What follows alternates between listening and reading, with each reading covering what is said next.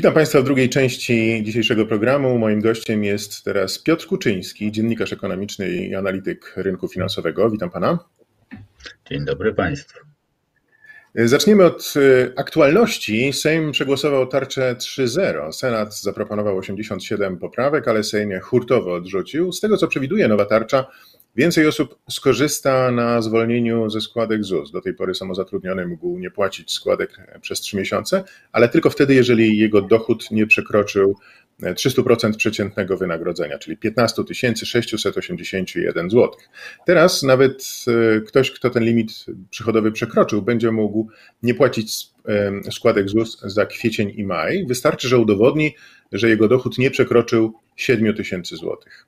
Ze składek za kwiecień i maj będą też zwolnieni przedsiębiorcy korzystający z tak zwanej ulgi na start. Co pan o tym sądzi? No oczywiście im większe te zwolnienia z ZUS-u, tym lepiej. Przy, przy czym nie wiem, czy to są zwolnienia, czy zawieszenia, bo to jest różnica. Jeżeli zawieszenie, to kiedyś trzeba te składki zapłacić i to mało się by podobało e, ludziom zatrudnionym czy samozatrudnionym. Jeżeli zwolnienie z ZUS-u, no to to ma ręce i nogi rzeczywiście, jak powiedziałem, im więcej, tym lepiej. E, przy czym głównym problemem w tych wszystkich tarczach, oprócz tego, że według mnie ostatnia, czyli ta finansowa, ta najlepsza, była właśnie ostatnią, a nie pierwszą, y, a powinna być pierwszą, to jest to, że y, przepisy, które regulują te, te, te pierwsze dwie tarcze, są tak skomplikowane, że mali przedsiębiorcy mają z tym duży problem, tak jak ja ciągle wszędzie słyszę. A drugi problem jest taki, że zdaje się, że wypłata zasiłku w wielu przypadkach przebiega bardzo opornie, trwa to wręcz podobno, mówię podobno, bo sam nie jestem przedsiębiorcą, tylko to, co słyszę, czytam, podobno tygodniami. I to też jest problem, bo to nie jest tak jak w Niemczech. Ale to podobno w tarczy antykryzysowej, e, którą koordynuje ZUS, a nie w tarczy finansowej, którą koordynuje tak, PFR. Tak, tak, tak wyraźnie powiedziałem. Ta, ta trzecia, czyli finansowa, ja bardzo ją chwalę i PFR podobno e, błyskawicznie reaguje i tylko, tylko należy chwalić, tylko jak mówię, szkoda, że nie wcześniej. Marek Borowski, senator, mówił, że oni podobne przepisy szykowali już na początku marca, tylko oczywiście to była opozycja, więc nie zostały przyjęte. Niestety. Wracając do tej e, świeżo przyjętej przez Sejm wczoraj wieczorem e, tarczy e, antykryzysowej 3.0, przepadły najważniejsze poprawki z Senatu, zakładające m.in. wprowadzenie zasiłku dla bezrobotnych na dużo wyższej, na dużo wyższym poziomie, czyli na poziomie podniesienia tego zasiłku do 1800 zł, czy też wprowadzenie dodatkowego zasiłku opiekuńczego na wszystkie dzieci w wieku szkolnym. No, to chyba było dość oczywiste, że Sejm e, raczej tego nie przyjmie, bo budżetu na to nie stać. Czy się pan ze mną zgadza? tam opowiadanie, że budżetu na to nie stać, oczywiście było opowiadaniem raczej śmiesznym w momencie, kiedy e, zadłuża się budżet w przyszłości, rzecz jasna, bo na razie dzięki dosyć kreatywnej księgowości unikamy tego, ale, ale Sławomir Dudek, kiedyś dyrektor w Ministerstwie Finansów, wyraźnie pokazywał, że 200, ponad 200 miliardów złotych gdzieś tam bokiem jest e, księgowane, a, a tak naprawdę obciąża dług czyli powinno obciążać te, teoretycznie deficyt budżetu. Więc nie, no stać to by było, tylko e, to są dwie różne sprawy. Rzeczywiście, jeżeli chodzi o o zasiłek w przypadku wszystkich dzieci, no to, to być może to jeszcze jakieś uzasadnienie, że trzeba oszczędzać, no być może by się znalazło. Jeżeli chodzi o zwiększenie y, zasiłku dla bezrobotnych, no to czytałem dzisiaj taką ciekawą informację na Twitterze, czy ona jest prawdziwa, czy nie, to nie wiem, ale wydaje mi się bardzo prawdopodobna, że przecież pan prezydent, pan prezydent Duda wnioskował o to, żeby zwiększyć ten zasiłek i to prawie dwukrotnie. A tutaj y, Sejm odrzuca to, co Senat zawnioskował. Czyli być no, wicepremier może... Emilewicz też proponowała całkiem niedawno zwiększenie no zasiłku no bezrobotnych. Więc Tylko, ta że nie aż ta, tyle. No ja wiem, no to, to Sejm mógł zmienić na 1300 na przykład i przyjąć. Ta spiskowa teoria mówi, że po prostu zostawia się przestrzeń panu prezydentowi, żeby właśnie wymógł zwiększenie mm, zasiłku dla bezrobotnych przed wyborami, które będą gdzieś tam pewnie w czerwcu. Więc to, to jest nieuniknione, ten zasiłek wzrośnie, tylko że zasługa ma opromienić kandydaturę pana prezydenta. Tak jest. Większość analityków finansowych, ekonomicznych e, i specjalistów, komentatorów tego, co się dzieje e, w gospodarce, zastanawia się teraz i jest pytana o to, jak obecny kryzys wpłynie na gospodarkę, jakie będzie bezrobocie, jaki będzie spadek PKB, jak się uchronić przed inflacją, e, jak wysoka w ogóle będzie inflacja, w co inwestować i jakie branże, jakie firmy upadną. Mm, jakie pytanie Panu się wydaje najważniejsze w kontekście tego, co się dzieje teraz od dwóch miesięcy? Czy będzie wznowa pandemii jesienią i zimą? To jest podstawowe pytanie. Bez odpowiedzi na te pytania, te wszystkie pytania, które Pan zadał, czy które zadają Panu, czy w ogóle w sferze publicznej, które zadają ludzie, nie znajdują właściwych, prawidłowych odpowiedzi, bo nie jest sposób udzielić tych odpowiedzi. Jeżeli ktoś je udziela tych odpowiedzi, w większości przypadków, bo na przykład chce inwestować, czy które branże najbardziej, najbardziej ucierpią, no, na to można odpowiedzieć. Ale jak długo to potrwa, jakie będą konsekwencje gospodarcze, y, no tego nikt nie wie. No przecież w tej chwili, y, jak pan słyszy y, Todrosa, on jest Gebrejezus chyba, chyba tak się nazywa, szef Światowej Organizacji Zdrowia, który mówi, że na pewno jesienią będzie wznowa, że ona będzie dużo gorsza od, od wiosennej, nie wiem skąd on to wie, no ale tak twierdzi. No to gdyby miał rację, to szykuje nam się taka katastrofa, której świat jeszcze nie widział. Ale być może nie ma racji. Z kolei specjaliści amerykańscy mówią o wznowie zimą. No więc proszę sobie wybrać jesienią, zimą czy w ogóle. No i wtedy no można dopasować do tego można prognozować. Przy założeniu, że ten czarny scenariusz nastąpi i będzie ta katastrofa, jak duża ona może być i co to będzie oznaczało? A to jest następne pytanie, mianowicie takie, czy rządy odważą się znowu zamrozić gospodarki? Bo zamrozili, udało się na początku, według mnie w wielu przypadkach zdecydowanie zbyt ostro, za bardzo. Według mnie nie, nie, nie liczymy tak zwanych strat ubocznych, nie liczymy tego, ile ludzi mm, podupadło na zdrowiu psychicznym, to był chyba wczoraj, przed, przedwczoraj taki, taki raport na ten temat jakiegoś stowarzyszenia psychologów, że potężne są skutki te, tego lockdownu.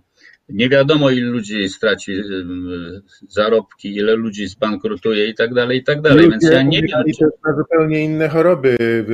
Kilka osób, no nie kilka, ale ludzie umierali na wylewy, ludzie umierali na zapalenia tak wyrostka robaczowego.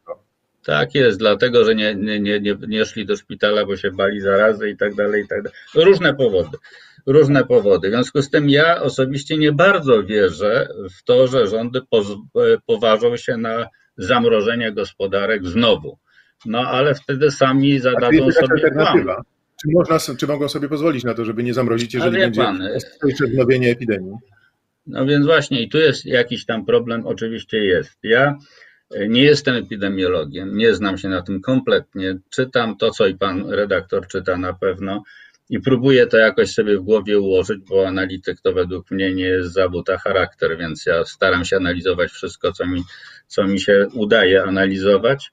No i na przykład pamiętam e, artykuł, w którym opisywało się Hiszpankę, czyli grypę hiszpankę 100 lat temu, która zabrała w Stanach Zjednoczonych 650 tysięcy ludzi. 650 tysięcy ludzi umarło w Stanach Zjednoczonych. Wtedy Stany Zjednoczone miały nieco, niewiele, ponad 100 milionów mieszkańców, teraz 350. Czyli e, na obecny, w obecnym e, składzie społecznym to byłoby zgonów około 2 milionów. Na razie ich jest chyba 80 tysięcy. Więc e, teraz pytanie jest, żeby odpowiedzieć panu, pytanie jest, ile rządy potrafią, jaki nacisk ludzi rządy potrafią strawić? Jak długo będą bronili gospodarki, e, e, ryzykując tym, że więcej osób szybciej umrze? Dlaczego mówię szybciej? Dlatego, że epidemiolodzy twierdzą, że w dłuższym okresie i tak dwie trzecie społeczeństwa się zakazi. Jeżeli dwie trzecie społeczeństwa się zakazi w dłuższym okresie, kilku lat powiedzmy, a śmiertelność jest powiedzmy 1 czy 2%, no to w dłuższym okresie można sobie policzyć, ile osób i tak umrze. Tyle tylko, to że... Prawda, tylko problem polega na tym, żeby te, to rozciągnąć w czasie, dlatego że jeżeli tak, nastąpi... No ale, ale, ale, ale liczba, liczba śmierci w ciągu trzech lat była równa liczbie śmierci w ciągu pół roku, no to jest w dalszym ciągu ci sami ludzie by umarli, prawda? Nie, nie do końca, e, dlatego problem że... jest inny. Pro, pro, pro, problem jest inny. Pro, animować, bo nie ma dostępu do respiratorów chociażby. Otóż to, właśnie. Problem jest, to co usiłowałem powiedzieć, problem jest wydajności ochrony zdrowia. Problem jest taki, żeby nie przeciążyć ochrony zdrowia, tak żeby ci, którzy zasługują, którzy są chorzy, którzy potrzebują, nie zasługują, tylko potrzebują respiratora, żeby go zawsze mieli. W związku z tym, jeżeli bym nastąpić miała wznowa jesienią, to rządy mają czas, żeby się do tego przygotować. Jeżeli się przygotują odpowiednio, to wtedy ja myślę, że będzie zastosowana metoda, po prostu metoda szwedzka. Próbujemy pracować i próbujemy ratować. Y, czy to się uda? Ja bym wolał, żebyśmy tego nie przetestowali, żeby po prostu wznowy nie było. No ale, ale, ale no wie pan, panie redaktorze, że nikt tutaj nie da złamanego szelonga na to, że, że, że, że będzie czy nie będzie ta wznowa. Zdaniem Bloomberga polska gospodarka jest najbardziej odporna na kryzys związany z pandemią w całej Unii Europejskiej. Polski PKB ma w tym roku spaść według Bloomberga właśnie o 4,3%, natomiast w 2021 ma się odbić o 5%. Czy pan wierzy w ogóle w taką prognozę i co pan no, sądzi tak. o tej diagnozie, że jesteśmy najbardziej odporni w Unii Europejskiej? O, to tak. Jeżeli chodzi o to, no to to Troszkę to jest zwodnicze, dlatego że jeżeli się mówi, że na przykład w Niemczech e, spadek PKB będzie 5, 6, 7%, średnia dla Unii ma być 7,7% e, dla strefy euro ma być 7,7%. Powiedzmy 7%. To jak mieli wzrost tam 0,5% czy 1%, to tak jakby jakby spadli o 8 e, punktów procentowych. Myśmy mieli wzrost około 4%, czyli jak spadniemy o 4,3, to będzie też 8% od przewidywanego wzrostu. Także nie widzę w tym nic nadzwyczajnego. Niestety spadek o 4%, a, a czy to będzie spadek o 4, czy o 3, czy o 7, tego no, oczywiście jak żeśmy już mówili tutaj, nikt tego nie wie to i tak będzie to bardzo bolesne dla, dla, dla wielu polskich pracowników, dla wielu polskich firm.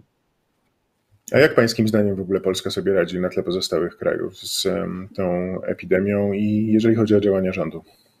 E, jeżeli chodzi o działania rządu, to tak jak powiedziałem, według mnie szybciej powinny powstać te tarcze. Ja je generalnie chwalę, ale szybciej.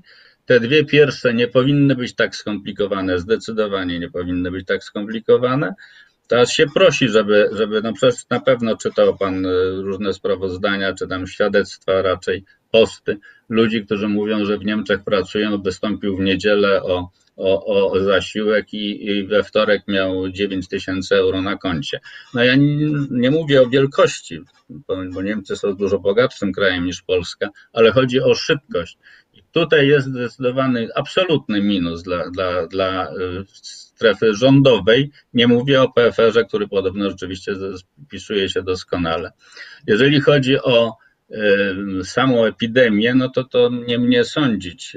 Poszliśmy tą samą drogą co wszyscy, oprócz Szwecji. No ja nie byłem za tym. Ja uważałem, że Należy oczywiście zachowywać dystans, rzeczywiście stosować odpowiednie środki zabezpieczające, ale pozwolić ludziom pracować, bo zamykanie gospodarki no, e, prowadzi do, do wielu tragedii, których nie da się obliczyć. No ale poszliśmy w tym kierunku, dlatego nie że jak mówię... wypominać wieku, ale wie pan, że jest pan w grupie ryzyka i mimo wszystko był pan za modelem greckim? Doskonale, doskonale o tym wiem. Zdawałem sobie oczywiście z tego sprawę i cóż, no po prostu ludzie w moim wieku, ludzie w grupie ryzyka powinni się rzeczywiście starać, no może niekoniecznie izolować, ale starać się jak najbardziej zachowywać odpowiednie standardy mm, bezpieczeństwa. I tyle. No, tak robią Ja wiem, no Szwecja jest innym krajem, Szwecja jest krajem, w którym ta samodyscyplina jest większa, zaufanie do rządu jest dużo większe, odległości między ludźmi są większe, no i służba zdrowia jest na wyższym poziomie. No ale ja, ja im zazdroszczę, dlatego że poszli w tym kierunku i myślę, że jakby nastąpiła odpukać wznowa, to wszystkie rządy pójdą w tym kierunku. Tym razem już nie, nie, nie pójdą ślepo w kierunku zamykania całych gospodarek, bo to się naprawdę źle skończy. Wspominany przeze mnie Bloomberg cytuje też e, prezesa chwalonego przez pana PFR, Pawła Borysa, który mówi, że Polska największy spadek gospodarczy ma już za sobą, a gospodarka zaczyna wychodzić z kryzysu. No i teraz pytanie, czy to, że rząd powoli odmraża gospodarkę, że w przyszłym tygodniu będzie można już pójść do kawiarni, czy to rzeczywiście świadczy o tym, że wychodzimy z kryzysu? No jeszcze to chyba, jeszcze troszkę za wcześnie, jeszcze dzieci nie, poszło, nie poszły do, do szkoły, najprawdopodobniej nie pójdą do szkoły już do końca roku. Co też jest dosyć dziwaczne, że ciągle rząd nie może nic na ten temat powiedzieć. Być może rzeczywiście kwiecień, maj to były, y, to były najgorsze, najgorsze spadki PKB, najgorsze ograniczenie działalności gospodarczej. I tak rzeczywiście na pewno jest. Co nie znaczy, że w kształcie litery V zobaczymy odbicie, czyli szybki spadek, szybki wzrost.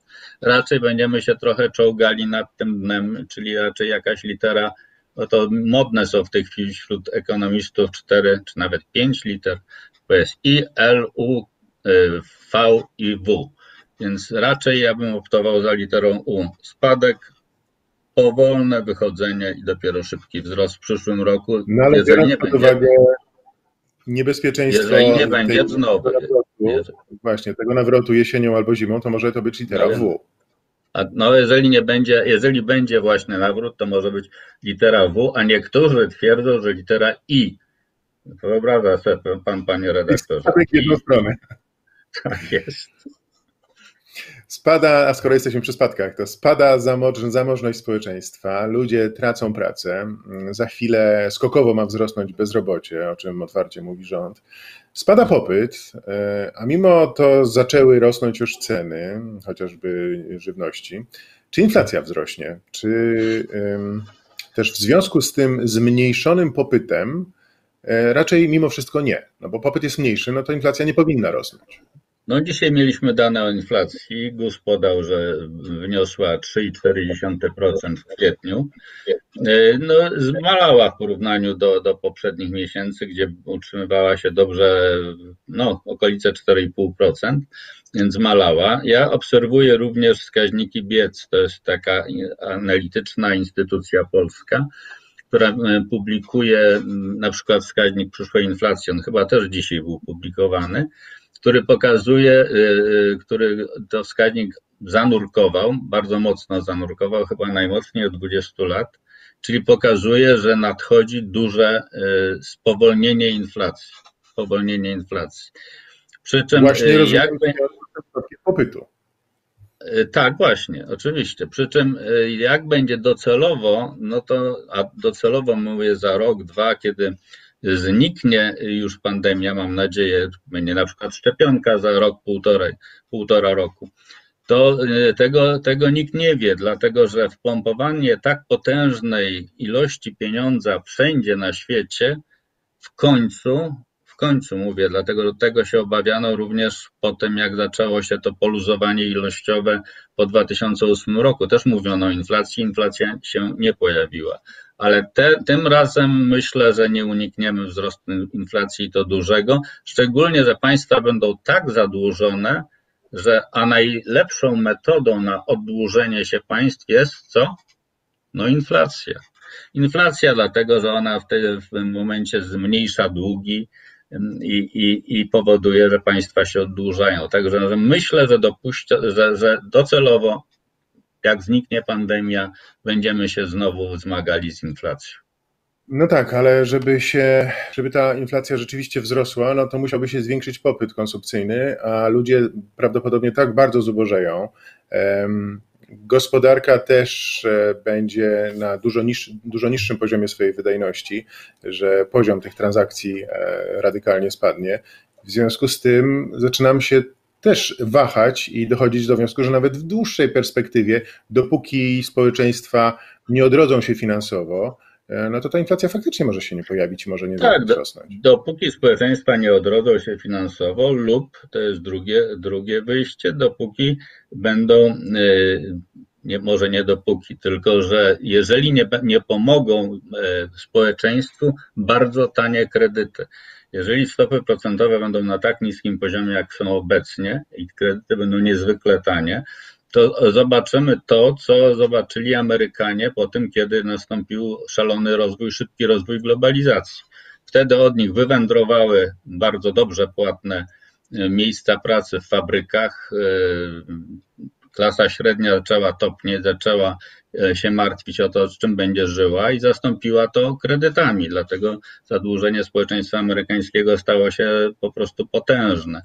Więc e, być może, jeżeli będą nadal stopy niskie, no to zastąpią, część ludzi zastąpi swoje dochody e, kredytami, a później nastąpi ożywienie, kiedy już pandemii nie będzie. Także ja nie spodziewałbym się potężnego uderzenia w popyt y, w przeciągu półtora roku. Mówię półtora roku, no nie, nie, nie paru miesięcy, bo tutaj to wszyscy sobie zdajemy sprawę, że to uderzenie będzie.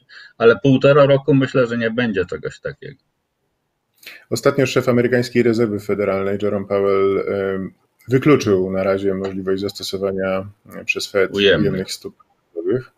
E, a czy sądzi Pan, że to jest y, trwała decyzja, czy też jest to mm, środek zachowywany na później, na, jako ostateczność? Tak, tak, zdecydowanie ma Pan rację. To znaczy, nie jest to trwała decyzja. E, mówi tak, bo chce, żeby Fed zachował wiarygodność. Mówi tak między innymi dlatego, że prezydent Trump bardzo naciska na to, żeby wprowadzić ujemne stopy. I, I rzeczywiście Jerome Powell uważa, według mnie, no jeżeli potrafię czytać tego, co on uważa, uważa, że to jest rzeczywiście narzędzie już ostateczne i gdyby na przykład była ta wznowa, o której ciągle mówimy, jesienią, zimą, to myślę, że to narzędzie zostałoby zastosowane, bo już nic więcej chyba by nie pozostawało, oprócz jeszcze większego drukowania drukowania e, dolarów, a i tak już bilans Fed wzrósł z 4 bilionów do 6,5 biliona w okresie tych paru, paru miesięcy. Także że no, myślę, że nie uniknęlibyśmy wtedy i w Stanach Zjednoczonych ujemnych stóp procentowych. Zastanawiam się, czy w ogóle jest sens stosowania tak radykalnych metod ekonomicznych, jak na przykład ujemne stopy procentowe czy intensywne drukowanie pieniędzy e, wobec jeszcze niezakończonej walki z kryzysem.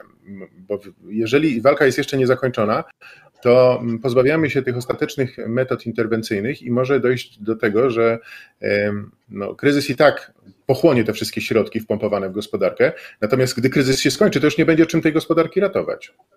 Tak, tylko że widzi pan, panie, panie redaktorze, e, w tej chwili zdobywa pole i to w mainstreamie, absolutnie mainstreamie, na pytanie, czy grozi nam coś z powodu zadłużenia, odpowiedź jest absolutnie beztroska. Nie, bo Europejski Bank Centralny wszystko skupi. Nie, bo Fed wszystko skupi. Naprawdę tak w tej chwili, jak pan czyta, to pewno pan widzi te artykuły w poważnych mediach, w Bloombergu, w Reutersie, w którym się twierdzi, że można się za, zadłużać do woli, bo i tak banki centralne wszystko skupią. No może i będą skupowały rzeczywiście do końca świata jeden dzień dłużej, tylko że doprowadzą do tego, że ludzie przestaną wierzyć w papierowy pieniądz, we fiat money i i w tym może być kiedyś duży, duży problem. No ale to będziemy się, jak to jest Scarlett O'Hara, tak, przeminęło z wiatrem. Będziemy się martwić o tym no, później. Pańskim zdaniem, które branże w Polsce odczują najbardziej skutki y, dotychczasowego lockdownu i cały, cały czas trwającego spowolnienia gospodarczego? Te same, które na całym świecie. Te same, które na całym świecie to jest turystyka, kultura. Turystyka, kultura, to, to y, transport, no to, to, to są branże, które dostaną straszliwie po głowie, szczególnie, że jeżeli chodzi o turystykę, to ona się zagraniczną, zagraniczną podkreślam, to ona się długo nie odrodzi, bo duża część ludzi po prostu będzie się bała podróżować. No, strach przed podróżą, przed zakażeniem. No ja sam miałem w sierpniu płynąć jakimś tam, w jakimś rejsie, jakimś statkiem. No i oczywiście się wypiszę z tego, no bo to jest bez sensu, bo takie statki rejsowe 11, 11-piętrowe to jest wylęgarnia wirusa przecież. To jest oczywiste, więc, więc myślę, że z tym będzie naprawdę olbrzymi problem. Przy czym być może, jeżeli się uda naszym firmom turystycznym, szczególnie tym dużym, bo te małe będą miały potężny problem. Wielu, wiele upadłości może być. Mogą po prostu się skupić na Polsce, na tym, żeby podróżować po Polsce. Słyszę też o ciekawych inicjatywach Państwa nadbałtyckie już tworzą taką strefę wolnego poruszania się po Łotwie, Estonii i Litwie, prawda? Mówi się o tym, że... że branża turystyczna nie ucierpi w, w, dużym stopniu, tylko się zreorganizuje, że nastąpi renesans podróżowania wewnętrznego. Po Polsce, wewnętrznego. Więc ja, ja, ja myślę, że jednak to nie zastąpi zysków z podróży zagranicznych, bo to jednak te wycieczki nie były tanie i myślę, że marża na nich była dużo, dużo większa niż na wycieczkach w Polsce. Tak myślę. I, i, no ale tu trzeba byłoby rozmawiać z tymi, którzy zarządzają takimi firmami. Myślę, że, że tutaj będzie duży, duży problem. No i kultura. No, kultura ma być odmrażana w ostatnim, w ostatnim etapie. Te wspomaganie kultury jest prawie żadne. No to, to naprawdę, jak się słyszy twórców y, z różnych branż, no to żal ściska serce, naprawdę to jest przerażające. Powinniśmy dużo mocniej pomagać, jeżeli chodzi o kulturę. No i rzecz, o której się też stosunkowo mało mówi, bardzo blisko nas wszystkich, mianowicie samorządy. No przecież samorządy będą miały wpływy no, dramatycznie niskie. Już się czyta, jak, jak niskie są wpływy z PIT-u i CIT-u, że spadały o 40% Y, samorządy żyją z naszych pieniędzy, z tego co my płacimy, z naszych podatków i, i y, transporty, nietransporty, różnego rodzaju wywóz śmieci i tak dalej. To wszystko to jest, to jest w gestii samorządów. Y, duża część szkolnictwa. Naprawdę będzie z tym, z tym będzie potężny problem, bo rząd o samorządy według mnie niespecjalnie dba jeżeli można powiedzieć, że w ogóle dba. No i znowu wchodzi w to niestety polityka, no bo duża część tych samorządów niekoniecznie jest opcji rządowej. Biorąc pod uwagę te wszystkie zależności, hmm, zadam pytanie, które będzie dosyć mocne, ale no nie jest nieuzasadnione. Czy grozi nam recesja?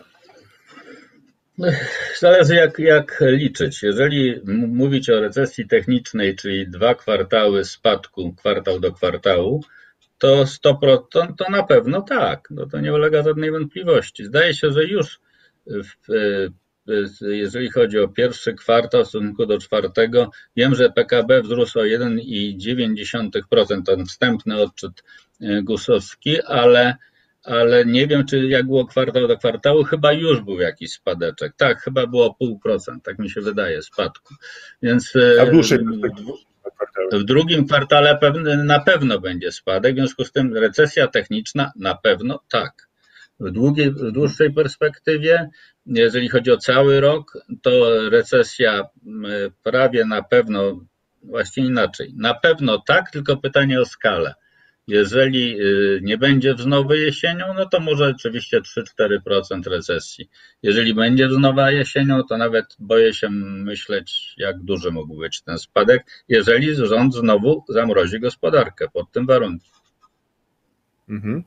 No dobrze, no to w tym wariancie pesymistycznym, ile to by mogło być? Gdyby była, gdyby nawrót. To wie pan, to, to, jest rzucanie, to jest rzucanie, bo ja nie wiem, co, co zrobiłby rząd, bo być może rząd mądrze przygotowałby się na jesień i miałby tyle respiratorów, że powiedziałby OK, nie zamrażamy, działamy, y, dzieci w szkole, rodzice w pracy, zachowujemy dystans, ale, ale, ale walczymy i, i, i nie zamrażamy gospodarki. I wtedy będzie ten spadek 4, 4-5%. Jeżeli zamrożą znowu gospodarkę, no to będziemy mieli kilkanaście procent recesji i z tego się będziemy rzeczywiście, tak jak pan jednym ze swoich pytań mówił, długo będziemy się leczyć. Mm. Niedawno przez e, półtorej godziny, kilka dni temu, z e, moimi trzema gośćmi zastanawialiśmy się, jak obecny kryzys wpłynie na rynek mieszkaniowy w Polsce. E, moi goście byli w zasadzie zgodni z tym, że ten wpływ już nastąpił, pogłębi się spadek popytu na mieszkania, co no, musi przełożyć się na ceny tych mieszkań. Te ceny jeszcze nie zaczęły spadać, ale czy Pańskim zdaniem zaczną? No, deweloperzy są pełni nadziei i mówią, że w ogóle nic się nie stało. Polacy nic się nie stało. No, no, może i tak, nie wiem. Nie, nie, nie zajmuję się na bieżąco tym rynkiem. Wiem, że y, po pierwsze będzie utrudniony dostęp do kapitału. Dlaczego? Dlatego, że banki zaczęły zwiększać y, wkład własny. Już nie wystarczy 10%, części banków jest to 15, w niektórych już jest 20% wkładu własnego. To ograniczy dostęp do pieniędzy. Podniósł kryteria nawet do 40%. A no widzi pan. Więc są i takie, e, jak widać. Ja, ja tego nie wiedziałem. Więc e, to jest oczywiście potężny minus, bo nie każdy ma te 20%, żeby kupić sobie e, mieszkanie, czy żeby wejść w kredyt na 30 lat. Plusem jest to, że będą, że są niskie stopy procentowe. Dzięki temu to jest duża zachęta, żeby brać kredyty. Oczywiście to jest też duża Ale banki podniosły marże, które narzucają i w związku z tym ceny kredytów wcale nie spadły mimo spadku cen procentowych. No więc, no więc właśnie, no więc właśnie, jeżeli banki dbają o to, żeby mieć odpowiednie zyski, w związku z tym podniosły marże. Myślę, że nie, nie aż tak, żeby zupełnie ceny kredytów nie spadły. Nie wiem, nie analizowałem tego ale myślę, że może to zachęcać generalnie ludzi do brania kredytów, przy czym y, też się mogą wpakować w niezłe ryzyko, dlatego że jeżeli inflacja, tak jak żeśmy mówili, w końcu uderzy i stopy zaczną rosnąć, to może się okazać, że te raty będą tak szybko rosły, że ludzie nie będą w stanie ich spłacać ale czy to w tej chwili zmniejszy? W tej chwili rynek jest chyba zamrożony po prostu. Tak mi się wydaje, że na, poprzed, na poziomie sprzed pandemii i, i ceny ani w tą, ani w to nie ruszają, bo, bo mało transakcji jest, więc trudno w tej chwili cokolwiek powiedzieć. Ja podejrzewam, że ceny mogą spaść, ale jeżeli spadną, to nie spadną dużo 5%, 7%, coś w, w, w tych granicach. Inaczej mówiąc, jeżeli ktoś widzi mieszkania, które chciałby kupić, i mu się strasznie podoba, to radziłbym kupić, a nie czekać na to, że, że, że stanieje. Niewątpliwie jest jakiś tam ran na, na działki, na działki, ogródki i tak dalej, i tak dalej. No z oczywistego powodu, bo ludzie pozamykani w mieszkaniach stwierdzili, że idealnie by było mieć domek z ogródkiem. No to chyba jasne. I tutaj ceny będą rosły, szczególnie, że ziemi nie przybywa. To jest to dobro, którego przybywać, którego nie będziemy obserwowali przybytku. Czego najbardziej potrzebują teraz firmy? Gdyby miał Pan doradzać rządowi, to co by Pan doradził? E, szybkiej pomocy rządowej niewątpliwie, zapewnienia płynności, wspomagania takiego, żeby mogły utrzymać zatrudnienie i nie zwalniać, to właśnie ta tarcza PFR-owska do tego dąży. Y, I no myślę, że nic więcej w tej chwili nie można powiedzieć. Utrzymania tego ognia pod gospodarką, tego, żeby nie tak na pełną skalę, bo się nie da, ale żeby ta woda nie kipiała, nie wrzała, ale żeby była ciągle gorąca, żeby w każdej chwili można było szybko ruszyć i odrestaurować E, swój biznes, nie pozwolić mu upaść, to jest najważniejsze, a nie pozwolić mu upaść można tylko wtedy, gdy dostanie się pieniądze od rządu. No i tutaj rola rządów zaczyna bardzo mocno rosnąć. Zaczynamy doceniać to, że rząd nie może być maleńki i, i tylko dbać o to, żeby prawo było dobre. A czy rząd słusznie robi, opóźniając wprowadzenie do Polski tak zwanego estońskiego CIT-u, czyli tego rozwiązania podatkowego? No ma być, ma być od stycznia. Ma być od stycznia. Latem tego roku, czyli a pół roku jest opóźnione. No tak, ale według mnie wszystko zawisło i w tej chwili nikt nie wie na czym stoi. Y, myślę, że rząd po prostu y, chce zobaczyć, jak będzie się rozwijała sytuacja i dlatego chce od, od stycznia to wprowadzić. Rozsądne, generalnie rozsądne posunięcie. Czy akurat miało być to od lata, czy e, od stycznia, no, dyskusyjna sprawa. Ale to jest ja rozumiem, posunięcie, czy rozsądnym posunięciem jest wprowadzenie tego estońskiego CIT-u? Rozsądnym posunięciem jest wprowadzenie. No timing, jest, timing jest rzeczą drugorzędną według mnie, dlatego że jak myślę, czerwiec, lipiec, nie, nie czerwiec, lipiec, raczej lipiec, sierpień, to będzie czas, kiedy będzie nowelizowany budżet i wtedy będzie można zobaczyć, ile im pieniędzy będzie potrzeba, jak to będzie wyglądało. Być może i wtedy będziemy zaczynali widzieć, czy epidemia naprawdę wygasła, czy coś się szykuje tam strasznego na jesieni. I wtedy będzie można powiedzieć, że rzeczywiście e, rezygnujemy z podatku dochodowego od części firm, no bo to jest rezygnacja z części dopływu podatku, trzeba brać to pod uwagę. E, Została oceniona kwota kosztu dla budżetu na 3,5 e, miliarda złotych. No, czyli nie, nie, biorąc pod uwagę to, jakie sumy fruwają w powietrzu, to niewiele, prawda? Oczywiście, szczególnie, że 7 miliardów złotych ma kosztować bon turystyczny, który też jest dosyć dziwaczny według mnie. Ja wiem, że niektóre państwa to stosują, ale dlaczego akurat bon turystyczny, dlaczego akurat ten bon ma pomagać turystyce, a nie ma bonu na kulturę na przykład? Dlaczego ten bon ma, mają dostawać tylko etatowcy? No dużo pytań się tu rodzi. Także że no, no, no, no, Wiem, że 3,5 miliarda to niewiele, 7 miliardów to niewiele, ale jak to mawiają Rosjanie, nakaplejcie się, czyli tak. dodaje się. Na koniec chciałem jeszcze zapytać Pana o zdanie, czy wierzy Pan w szansę powodzenia tej inicjatywy dotyczącej zniesienia podatku od zysków kapitałowych? Nie, nie wierzę. Nie, nie wierzę, poza tym ja jestem przeciwnikiem zniesienia tego podatku. Jestem zwolennikiem, E, zniesienia podatku w przypadku inwestycji długoterminowych, e, w przypadku inwestycji w obligacji Skarbu Państwa. E, jestem za tym, żeby można było bilansować straty na funduszy z zyskami z akcji odwrotnie, więc jestem za tym, żeby zmienić reguły tego podatku, a nie za obniżenie, nie za zlikwidowaniem tego podatku. Ja uważam, że jeżeli bo ja znam te wszystkie argumenty, które tutaj już padały i wiem, jak to wygląda. I najpoważniejsze jest, że jeżeli pieniądze są raz opodatkowane, dlaczego je znowu opodatkowywać? No z prostego powodu na Boga. Jeżeli piekarz piecze bułeczki i ma z tego powodu zysk, i potem ten zysk inwestuje, no to przed podatkiem estońskim, jak się wprowadzi, to tego pewno nie będzie, ale to musiałby opodatkować zyski, dopiero mógłby inwestować. Tak samo jest z inwestorem, on inwestuje, poszczególne inwestycje to są te jego bułeczki, no i dostaje z tego powodu zysk I, i ten zysk opodatkowuje. Jego kapitał to jest jego fabryka, jego piekarnia. No na Boga, o czym my w ogóle mówimy? Dlaczego akurat jedna jeden sektor gospodarki miałby być nieopodatkowany. Ja tego w ogóle nie rozumiem. Oczywiście to byłoby bardzo miłe dla inwestorów, wspaniałe. Oczywiście ja jestem w tej chwili wrogiem wszystkich inwestorów. Trudno, muszę się z tym pogodzić. Bardzo dziękuję. Piotr Kuczyński, dziennikarz ekonomiczny i analityk finansowego był moim gościem. Dziękuję panu, dziękuję państwu i zapraszam na poniedziałek.